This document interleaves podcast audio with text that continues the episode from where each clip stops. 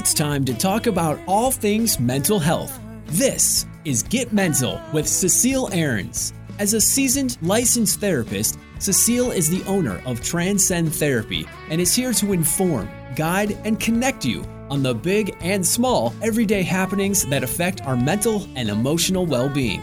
Cecile is passionate about making a lasting and positive impact on people, connecting them to their own wisdom and strength while having a little fun along the way. Get ready to challenge the power of your human spirit. It's time to get mental. And now here's your host, Cecile Ahrens.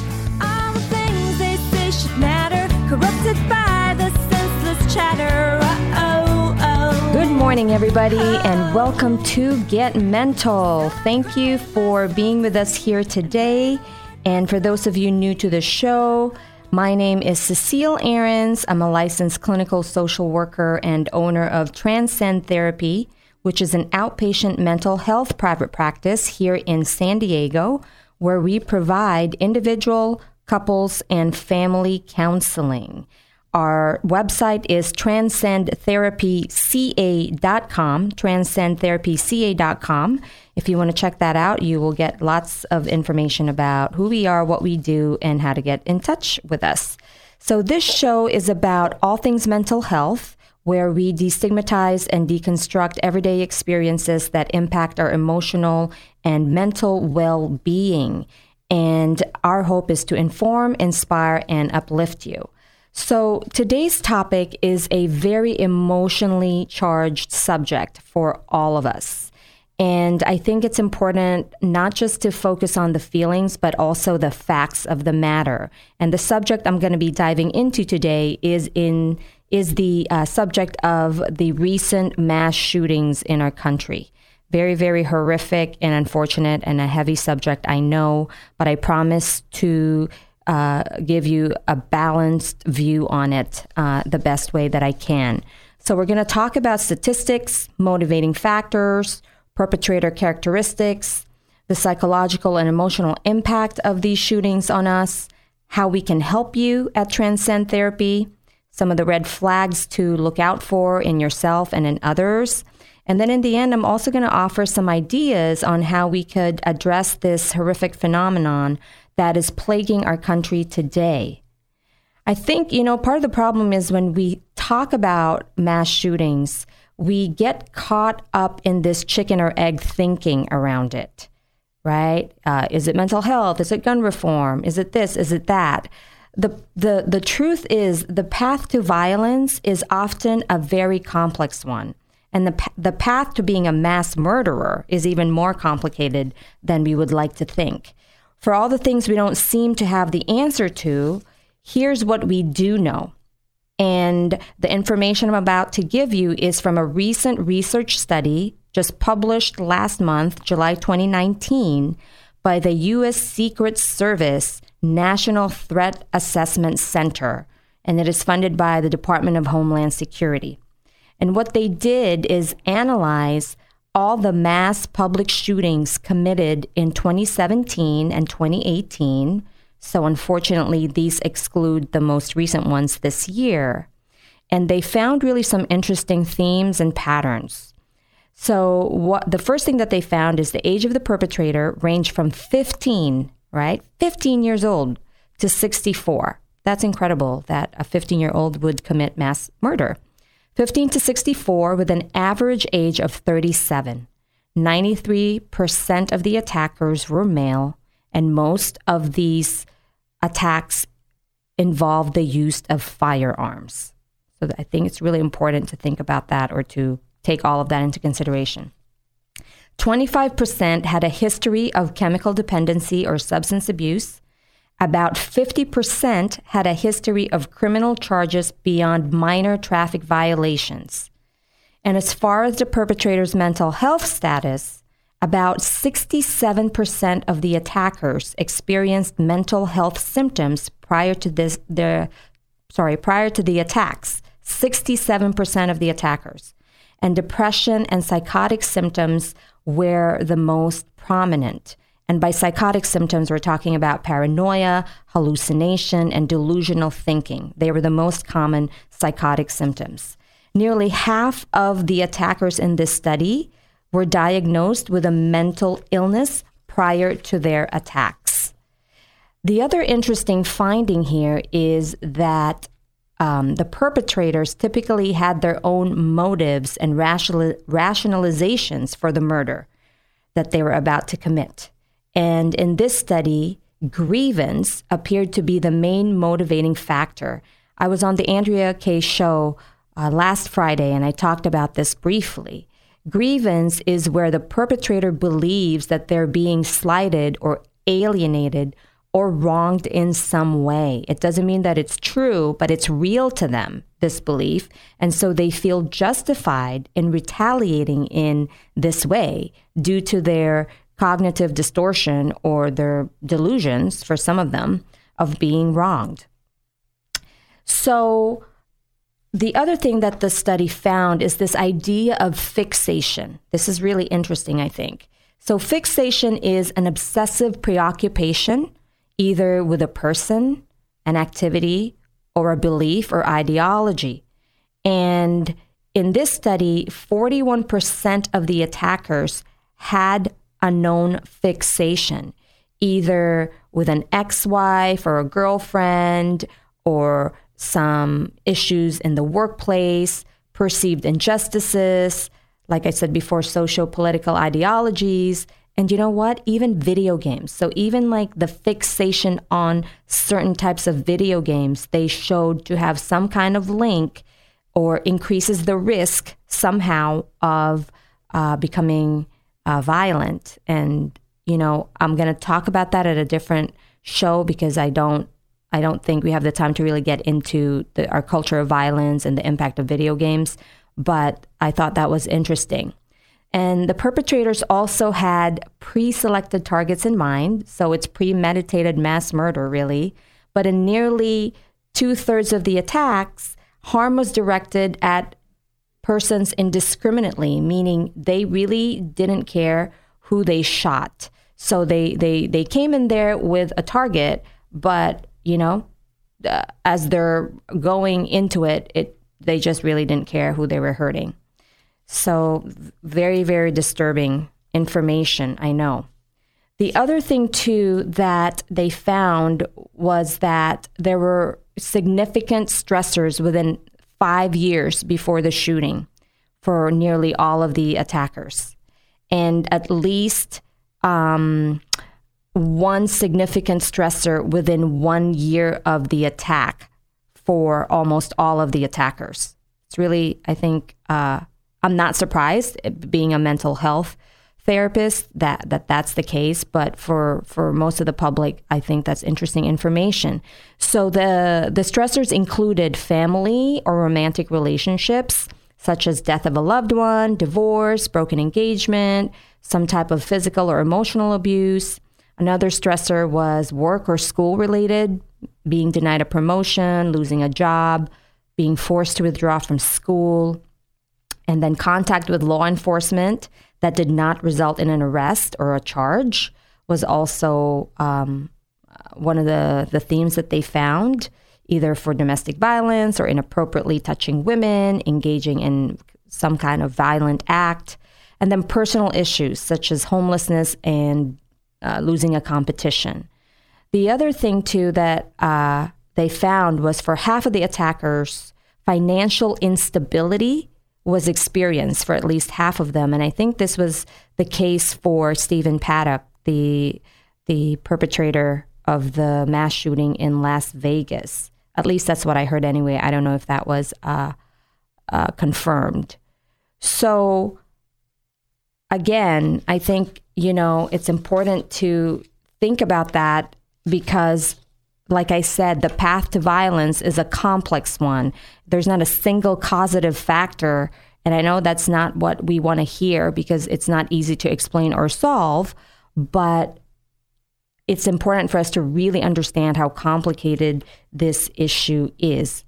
So, another thing that's interesting to me is that these attacks ended within five minutes. Five minutes only. But that's a long time when you have an armed perpetrator. A lot of damage can be done. Also, the perpetrators had a history of eliciting some kind of concern. And I think that's not news to you guys, right? Because a lot of them, as we know, made some kind of post on social media, especially before the attack. And um, in my previous circle, which is the Association of Threat Assessment Professionals, and there's a really great association in San Diego for all of these professionals dealing with threat assessments. We believe that uh, violence, especially violence of this nature, can be prevented once we have enough information and once we know what to do with that information. And I think that's one of the big problems is we have the information, we're seeing it in public, but there's not an efficient system, um, and we haven't agreed on how to best address that. And I'm going to talk a little bit about some ideas that I have uh, as to how to uh, maybe move the conversation forward. But uh, going back to what I'm saying, you know, the history of eliciting concern, some of the behaviors that uh, were found in this study that were a pattern are social media posts with alarming content, escalating anger or aggressive behavior, changes in behavior and appearance, expressions of wanting to hurt other people or themselves, writing about violence or weapons, inappropriate behavior toward females, stalking and harassing, increased depression, and the list goes on and on and on. So, again, I think it's important to note that there are signs and symptoms before the actual event. And if you notice any of this, even if you're not sure what it is, it's best to report that to somebody. If you're a student, report it to your teacher or to your parents. If you are an adult, tell somebody if it's happening at work. Talk to HR, talk to your boss. If you're a stranger and you're seeing somebody act erratically, call law enforcement, call 911. I have certainly done that myself if I notice suspicious behavior. Um, it's better safe than sorry. So, just to summarize the findings, because I know I, I threw in a lot of information there. The attackers from the year 2017 and 2018, because this is what the study was about, was frequently motivated by grievances. Okay. All of them had recently experienced at least one significant stressor, and most had experienced financial instability.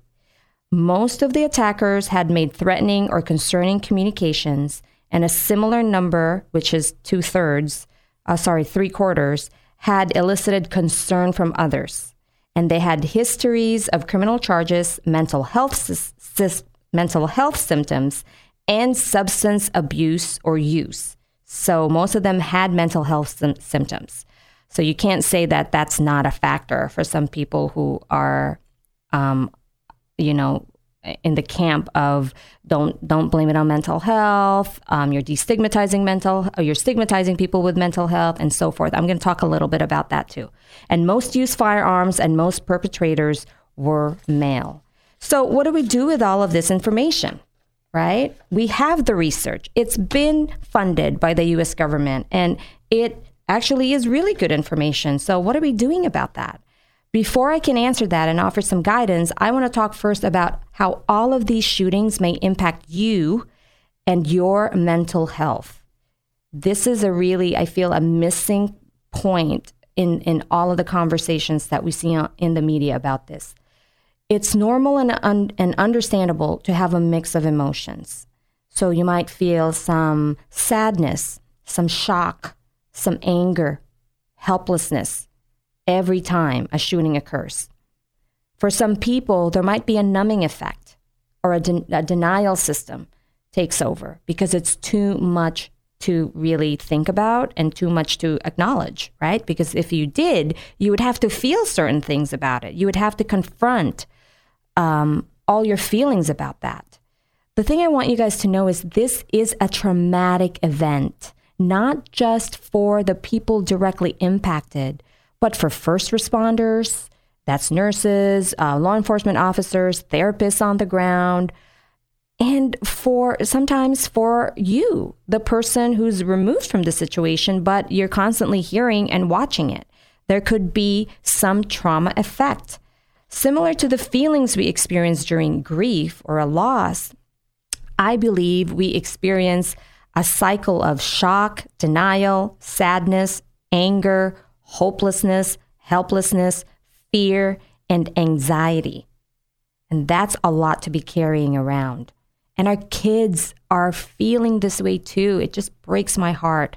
There is not one single social issue that really, really gets me to the core than this. I care about a lot of issues, but this is number one, um, especially when children are dying in a school environment. It is so barbaric.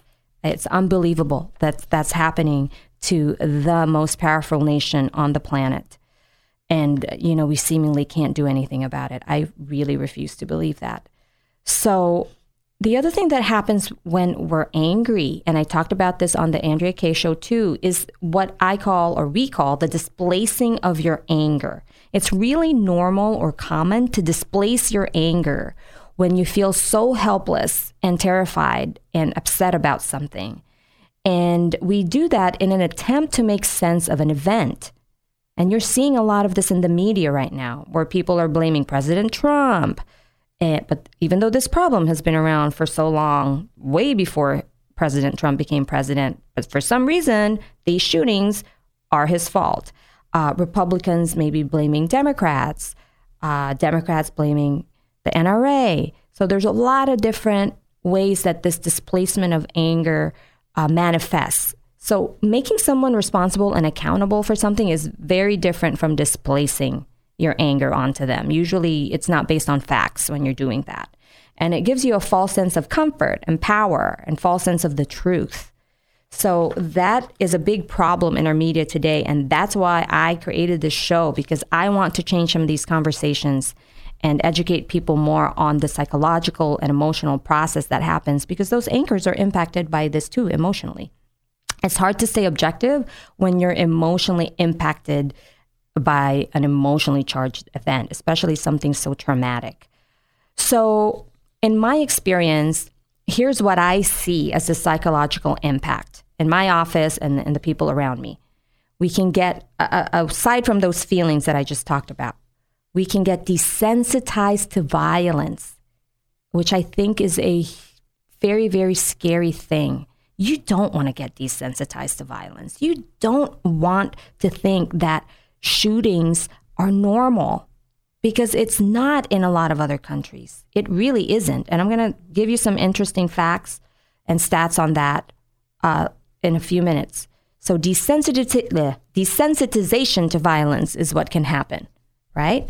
Unhealthy normalization of violence, like I, I just was talking about. It becomes normal when really it shouldn't be.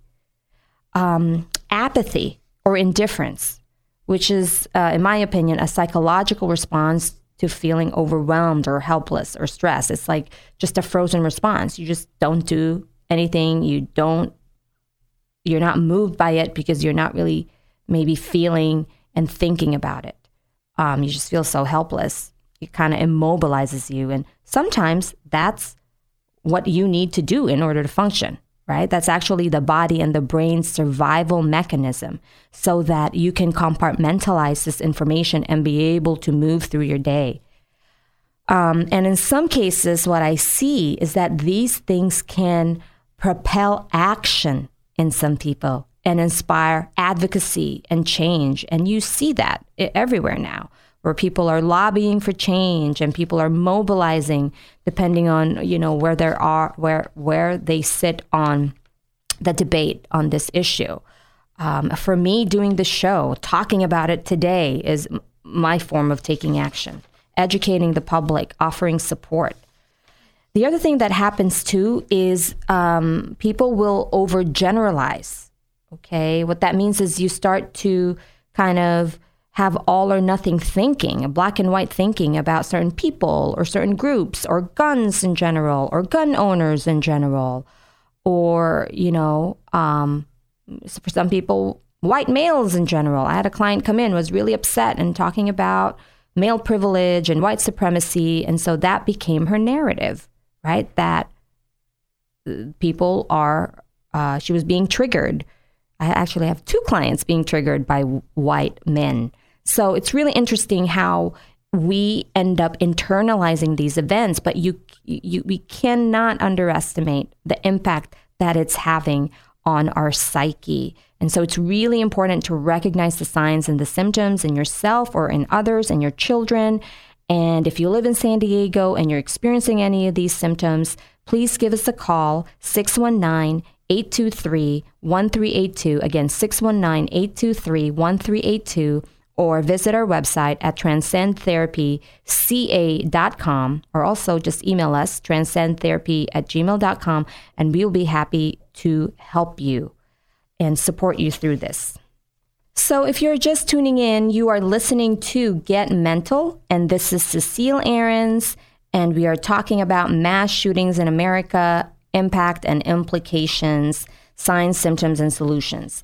So, another interesting statistic here, everybody. This is what I was talking about uh, a few minutes ago about, you know, the fact that we're a developed nation and we have this huge gun violence problem.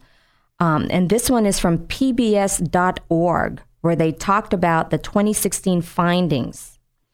Um, and these findings were by the University of Washington's Institute for Health Metrics. Lots of words there.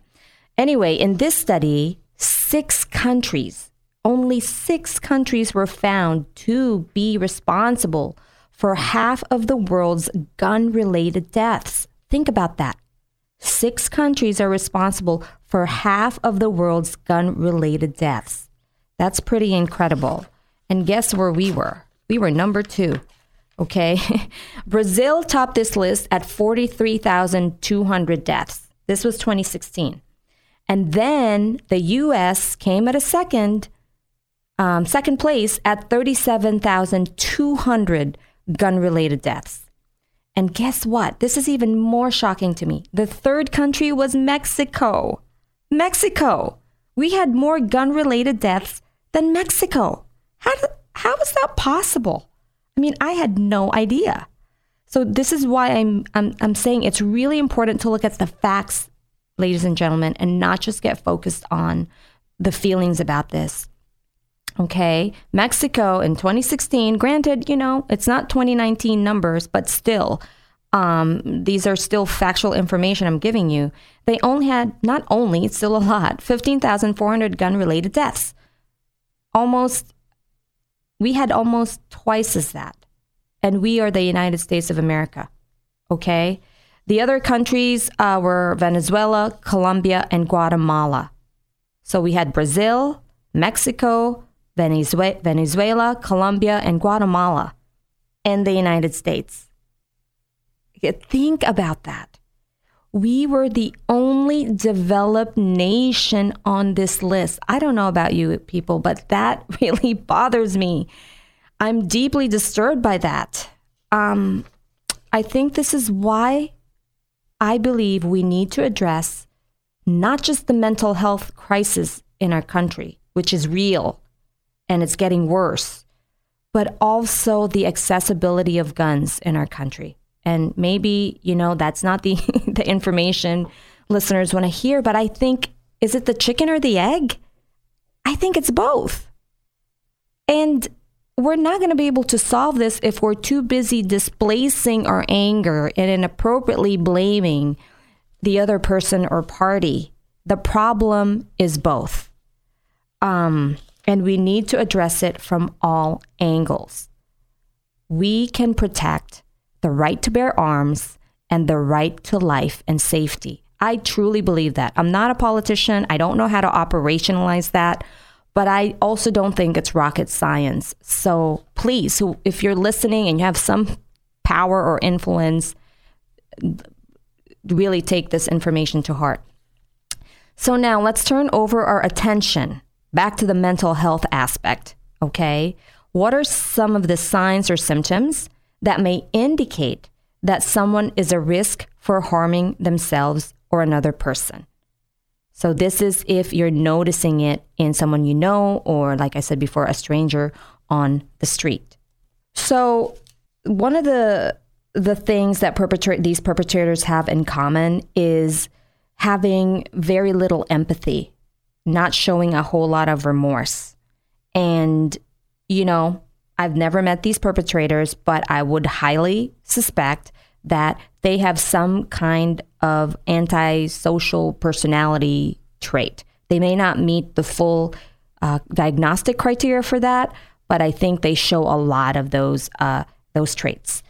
Um, so, fantasizing about violence is another red flag. Overtly expressing wanting to hurt self or others, having a history of aggression or violence, having access to guns or weapons, unusual preoccupation with weapons, violence, murder, shootings, history of mental health problems, right, where they're demonstrating um, instability and just whatever concerning behaviors you're seeing.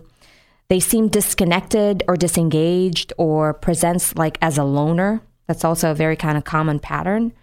Um, psychotic symptoms, like the study found, uh, unusual presentation, and grievance. Having some kind of grievance, no matter how small it is, that is the seed that can flourish into hate and rage and, and wanting to murder people. Grievance towards others, such as a peer, school staff, authority figures, teachers, uh, what have you, ideology, a certain group of people. So, again, you know, um, tell somebody. It's not your job to assess whether the threat is viable or not, but we need to start communicating. And I know in the case of the Parkland shooter, they did try, they did call FBI. And this is part of the breakdown is we don't know what to do with the information. And I think law enforcement needs to be empowered more and given the authority to intervene a lot earlier in the process. And I'm going to talk about that in a few minutes. I also created a video last year before I started this show, and you can check it out if you want more information on this. And it's specifically on the subject of school shootings. And you can find it on our website, transcendtherapyca.com, or YouTube under Transcend Therapy. And you'll see some videos there, but this one I'm talking about is on school shootings, signs, symptoms, and solutions, I think is the title. And just a little uh, qualifier for me I used to do a lot of threat assessments um, a few years ago, and I was actively part of the ATAP community, which is Assessment of Threat Assess sorry, Association of Threat Assessment Professionals here in San Diego, and they're still very, very active and just going strong. And uh, that's why I feel like I can talk about these issues too. Uh, the other thing too is with with these cluster of symptoms, we don't just look at one symptom. We'll look at the entire context and the history and all the data that we have in order to assess the level of threat. So just because you know a person is showing one or two of these red flags, it doesn't mean they're going to hurt people. I just want to clarify that, okay? But for for for you, the listener, if you're noticing anything suspicious, report, consult and if you're a student and you're really worried about your safety, tell your parents and you don't have to go to school. That's I have a child, and if my child is that worried about it and I have reason to be concerned and the, the teachers or the school's not doing anything about it, I'm not going to put my child at risk. It is not worth it. Um, so, anyway, that's some of the information that I think might be helpful.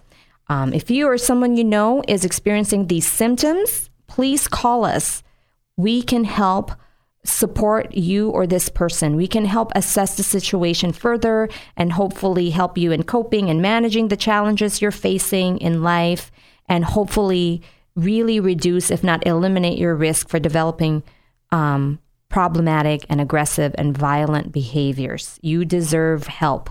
Okay, 619 823 1382. Transcend Therapy, 619 823 1382.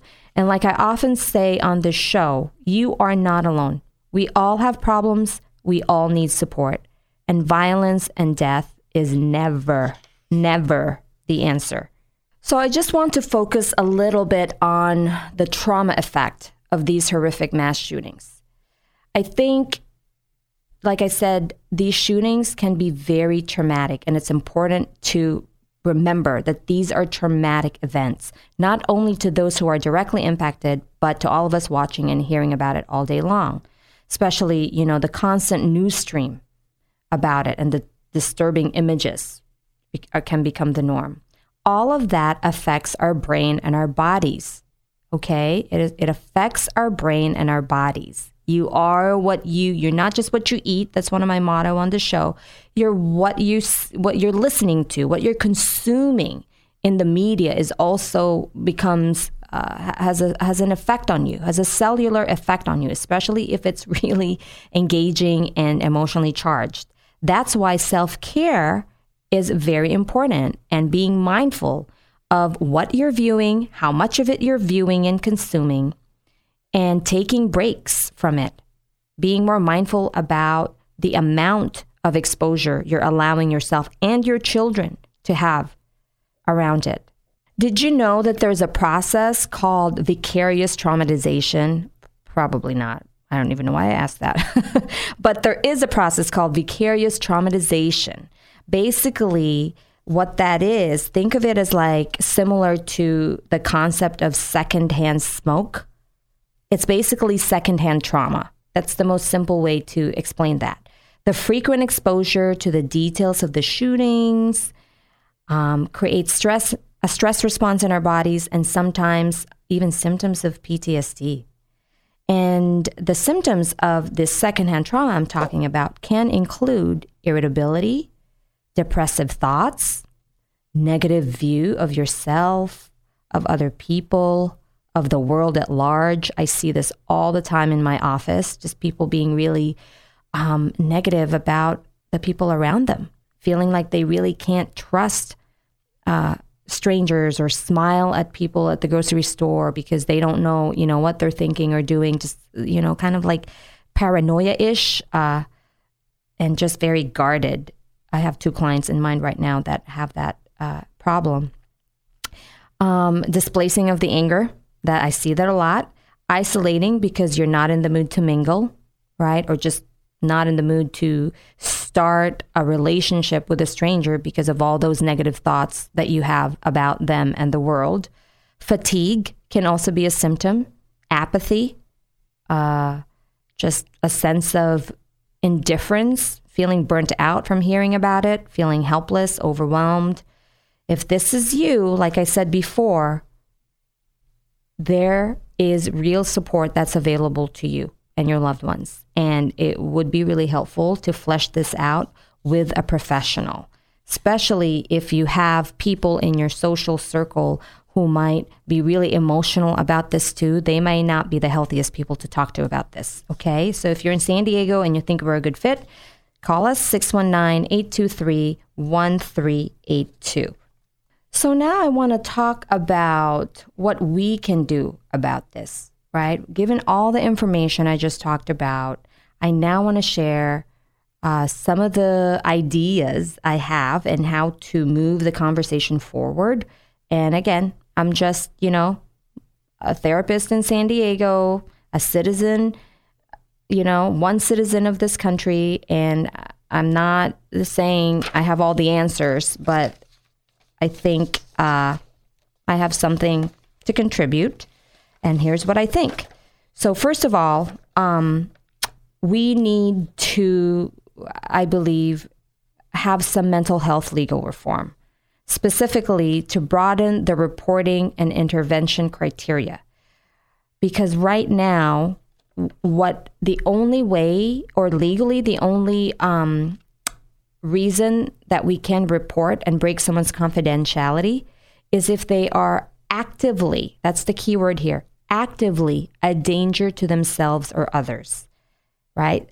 Not just thinking about it, but if they have a plan and intention, that's the only time we really can uh, report them without getting in trouble. Well, I think that's a huge problem because we shouldn't wait until someone is actively trying to hurt themselves or other people. Um, we should probably lower that bar so people can get help a lot earlier in the process and we can catch it early, intervene early, and hopefully prevent some of the these violent acts. Um, you know, it's really such a dilemma. just in my office, and I'm, I know I speak for millions of therapists. You know, you have someone in your office saying, "I thought about killing myself yesterday. Did you have a plan?" Yes.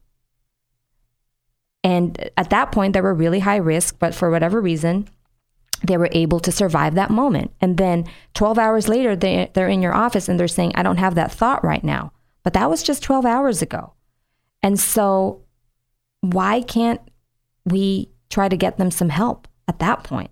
And I know, I know this is complicated and there's going to be implications, right, to that person, to the people uh, who are experiencing these symptoms. And yes, you know, th- they may not be happy about that. But the idea I'm talking about here is not waiting until you're further down that road of really about to hurt somebody or yourself before we can legally intervene. Because if the mental health reporting and intervention criteria were to be changed, I believe then this could allow law enforcement to intervene earlier right? Because it goes hand in hand. When we report, when we call 911, it's usually law enforcement and the with the PERT team, which is the psychiatric emergency response team, that comes to evaluate. And if we lowered the bar, there would be uh, more chances that we could catch them earlier on in that in that process of wanting to hurt themselves or other people. We could justify bringing them in to the hospital or a higher level of care for immediate evaluation. And then the PERT team would be relieved of this unfair task of evaluating someone's risk on the spot. I mean, that's a lot of pressure. And I've heard from PERT team workers, you know, in the past of, yeah, they can have a huge dilemma sometimes walking away from from a, a person because they're not actively, again, that's the word, suicidal or homicidal, but in their heart of hearts, they're really uneasy about leaving that person in their home because there were a lot of red flags, but legally their hands are tied. So, hospital admission criteria should also be changed so people can be admitted for observation. Again, these are all my opinions. I think it's appropriate to admit someone if they show high risk type of behaviors within the last 24 to 48 hours. And these are um, just my initial thoughts. We need a task force to clearly define what mental health red flags are and what high risk behaviors are. So, uh, I'm not saying, you know, admit them just for uh, having low low risk behaviors. I'm talking about uh, the cluster of symptoms that rise to the level of concern, and you really need a skilled clinician uh, to be able to assess that. But most importantly, we need clear guidelines and authority to do that. The other thing that I think should happen is gun access reform.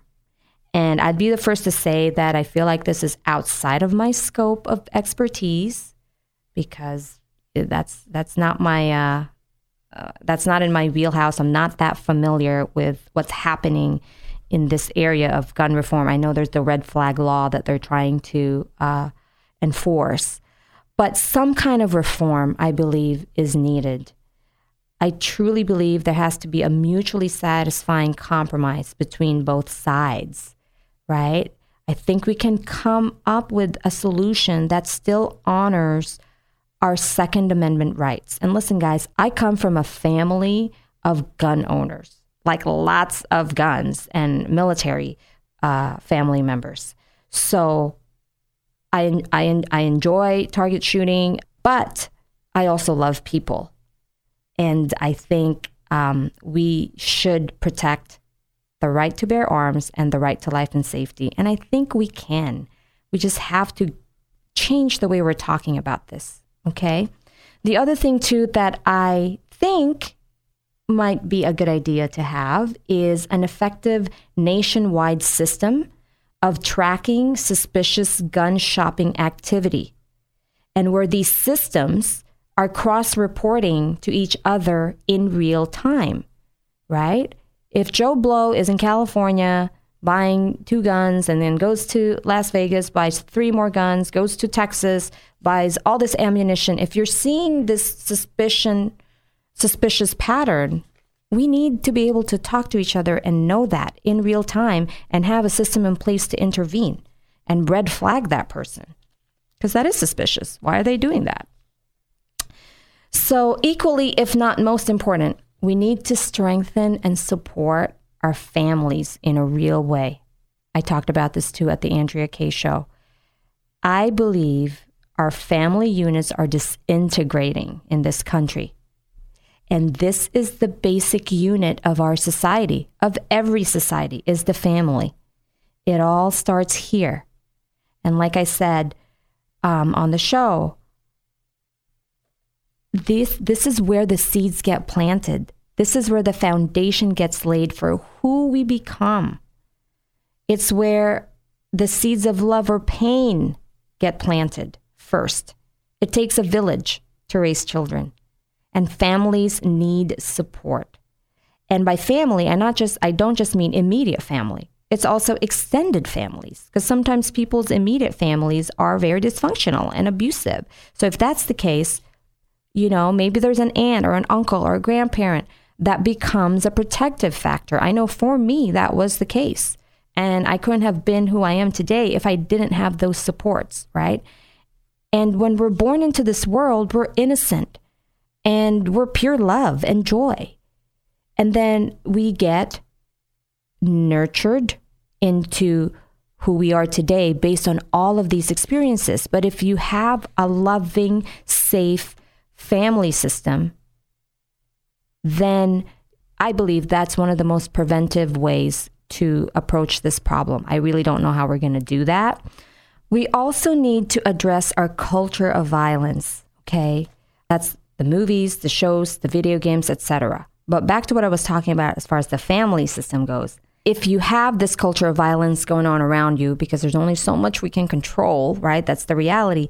If you have a family system that is showering you with love and safety and guiding you in the right direction and instilling moral values in you, that's a protective factor against, you know, being at risk for wanting to hurt or harm other people, right? So the family unit is, um, think of it as like this cocoon that can really protect individuals, our children, from falling prey to these um, inhumane activities. We need to reinstall moral values back into our families and our communities, our schools, our institutions. And this may include some form of spirituality. And Andrea Kaye was alluding to this uh, uh, last Friday. And whatever that might mean to you, whatever spirituality might mean to you, whatever that might look like. But I believe we need to have that um, all over our, our most important institutions. As long as it promotes i don't care what it is i don't care what, what religion it is as long as it truly promotes love and kindness because that's really what uh, spirituality and religion is really about. Um, so if you're just tuning in uh, you're listening to get mental. This is cecile ahrens your host and owner of transcend therapy. And if you want to find out more about our practice you can go to transcendtherapyca.com I also want to let you guys know that we have a podcast now that's available on Spotify, Anchor, and iTunes under Get Mental. And you can listen to this episode and all our previous episodes. I also have a uh, web, uh, sorry, a video on YouTube on this topic, school shootings, if you want to learn more about it. And um, you can access that on YouTube under Transcend Therapy or our website, transcendtherapyca.com. So now, what I want to talk about um, is um, a couple of clients who have served as inspiration, because this is our inspiration corner where I talk about success stories.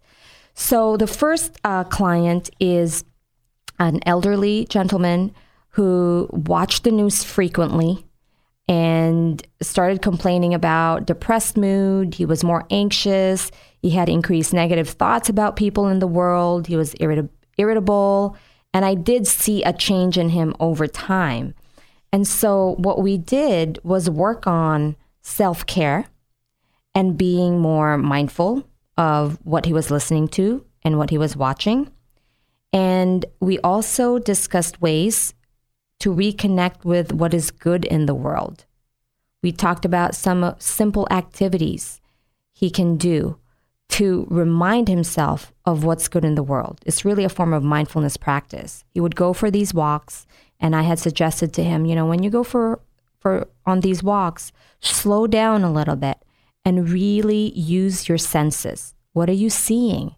Notice the flower. Notice the, you know, person on the, the street. Smile at them. Notice the sun, right? What are you hearing? Depending on where you're walking, maybe he's hearing children laughing or um, animals or birds chirping, right? What are you feeling? The, the, the, the sensation of the sun on your skin. And as he did this practice, he did report that he started to feel better and he started to experience more pleasure because he was more present, right? Present in himself and in the world around him. The truth of the matter is, these events are really rare, but they are horrific. And because of the constant reporting of it, it feels like it's happening all the time. But they are rare. And there is good in the world, and there is a lot of love and kindness and happiness and laughter in the world. But what you focus on is what get is what tends to get bigger. So if you sometimes you have to intentionally seek out what's good in the world and seek out these experiences to be reminded um, that you have access to it and that you can experience these positive feelings. The other uh, story I want to share is from a retired Marine veteran. Um, he is he is such a survivor, resilient gentleman. He had a lot of trauma prior to joining the military. His mom committed suicide. He was a victim of severe abuse and neglect, and um, then he went to combat, and of course, you know, saw a lot of horrific things there his best friend, who was also uh, a Marine veteran, committed suicide. So he had to deal with that. So he was dealing with a lot of PTSD, and he wasn't my client then yet. And so he finally came to a place where he was feeling okay enough to start to experience life again. So he and his girlfriend decided to go to the country uh, concert in Las Vegas.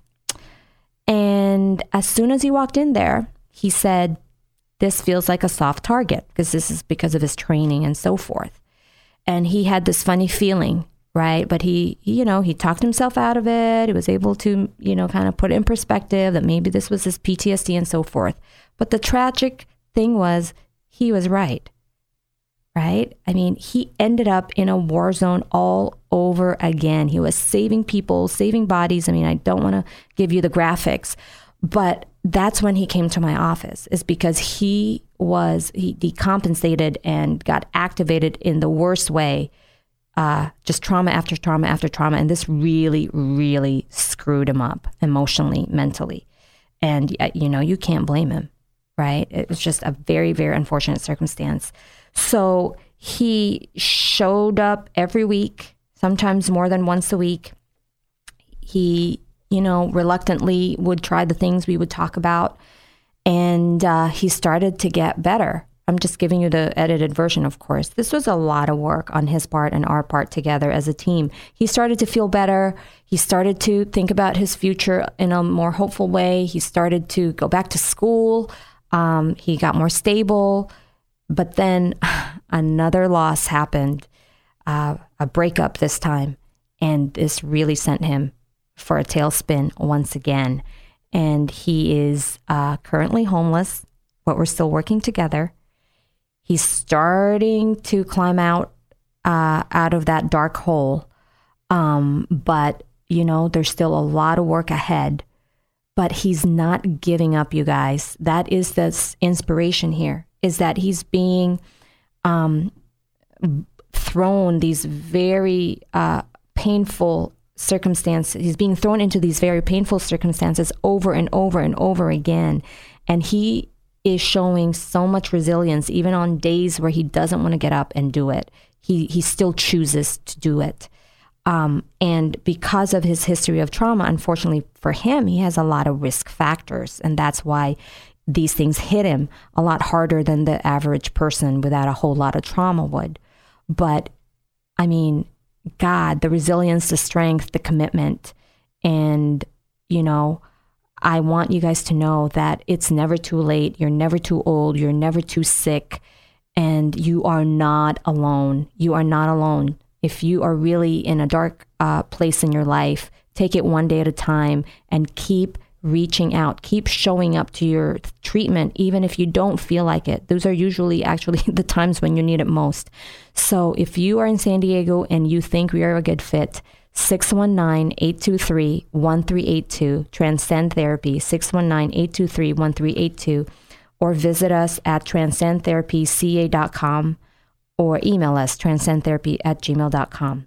And the other thing too I want to say before we end is the the the inspirational people that I think don't get enough credit in these uh, events are the survivors, the families of survivors and victims, and the first responders. They are our inspiration. This is why I do what I do, and we need to honor them and um, recognize that it's a lot of unnecessary trauma that they're being um, asked to live with we need to come together as a country. We need to attack this problem on all sides. And, um, you know, we need to keep having faith that we can solve this problem because I, I do believe that we can. We just have to have enough will to do it and uh, be able to set our differences aside. So you're listening to Get Mental. Thank you for being with us this hour. This is Cecile Ahrens, owner of Transcend Therapy. I really appreciate you uh, joining me today. And um, be safe, be part of the solution.